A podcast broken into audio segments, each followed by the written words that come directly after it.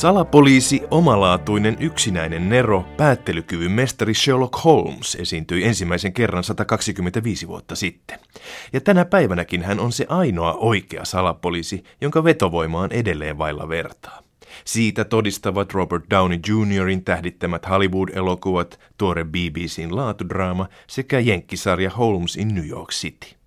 Siis mikä on Sherlock Holmesin suosion salaisuus? Vastaus on yksinkertainen, rakas Watson. Sherlock Holmes edustaa ihmiskunnan toivoa. Häneen ruumillistuu tiedeusko, luottamus edistykseen ja teknologian voimaan. Ilmastonmuutos, köyhyys ja riisto ovat ratkaistavissa järkeilyllä, kunhan turhat tunteet pidetään loitolla. Äly voittaa lopulta. Aivan ensimmäisessä Holmes-kertomuksessa punaisten kirjainten arvoitus salapoliisi julistaa oppiaan näin. Vesipisarasta loogikko voi päätellä Atlantin tai Niagaran olemassaolon, vaikka ei olisi koskaan nähnyt kumpaakaan tai kuullut niistä. Niinpä kaikki elollinen muodostaa suuren ketjun, jonka luonne käy ilmi, kun meille näytetään yksi sen rengas. Sata vuotta myöhemmin luonnontiede on pikemmin pyrkinyt osoittamaan maailman paljon kompleksisemmaksi ja kaoottisemmaksi keskinäisriippuvuuksien keräksi kuin tällaiseksi lineaariseksi ketjuksi, jossa syyt ja seuraukset ovat yksiselitteisiä ja ylipäätään havaittavissa. Sherlock Holmes tuottaa meille suurta lohtua, kun saamme kuvitella, että päälle vyöryvä sekava todellisuus on helposti otettavissa haltuun ja ratkaistavissa kuin ristisana tehtävä. Tieteenaloista vain uusklassinen taloustiede nojaa enää viktoriaaniseen tiedeuskoon, jonka huipentuma Sherlock Holmes on. Ekonomistilla jokainen kuluttaja on Sherlockin kaltainen järkeilijä, joka ajaa omaa etuaan järkiperäisesti.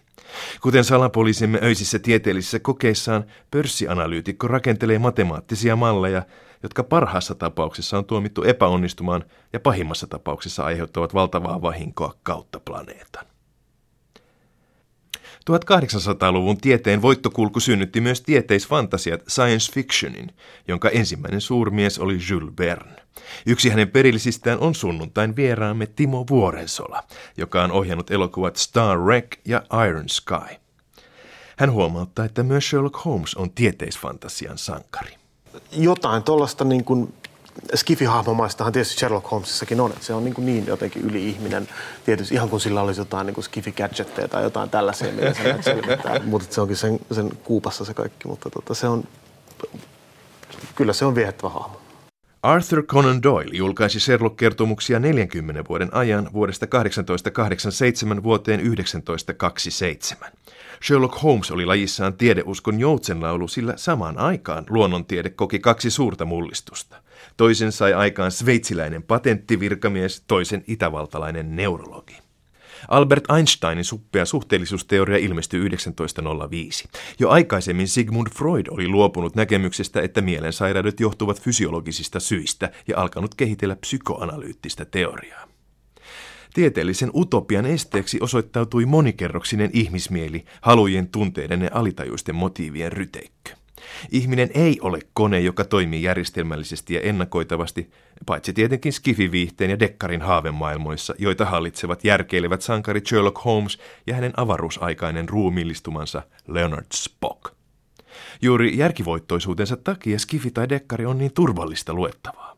Vai mitä sanoo vakiovieraani Anna Kortelainen? Todella turvallista, että tietää missä mennään. Se on sen turvallinen kaava, joka pelastaa liian suurilta tunteilta. Mm. Mun esimerkiksi olisi erittäin vaikea lukea kirjaa, niin kuin romaania tai katsoa elokuvaa. Sitten mä tietäisin etukäteen, että teemana on vaikka lapsen kuolema. Mm. Oikeasti en ehkä pystyisikään. Mutta dekkarissa niin tietää, että se rankkakin teema on ikään kuin vain tekosyy tosi mielenkiintoiselle tämmöiselle Seta. johtopäätösten ketjulle. Ja silloin siellä on turvassa niiltä pahoilta tunteilta. Sallittakoon siis edes kesällä, että otetaan mukava asento dekkari käteen ja kerrankin hallitaan maailmaa ja ratkaistaan ongelmat. Otetaan seuraksi enintään saunaolut. Sillä vaikka Sigmund Freud sitä lämpimästi suositteli ja Sherlock Holmes sitä säännöllisesti käytti, eiköhän unohdeta se kokaiini. Kymmenen kirjaa rikoksesta sunnuntaina TV1 kello 20. Elokuvaohjaaja Timo Vuorensola kertoo, mikä yhdistää Sherlock Holmesin hämähäkkimieheen ja tähtien sotaan.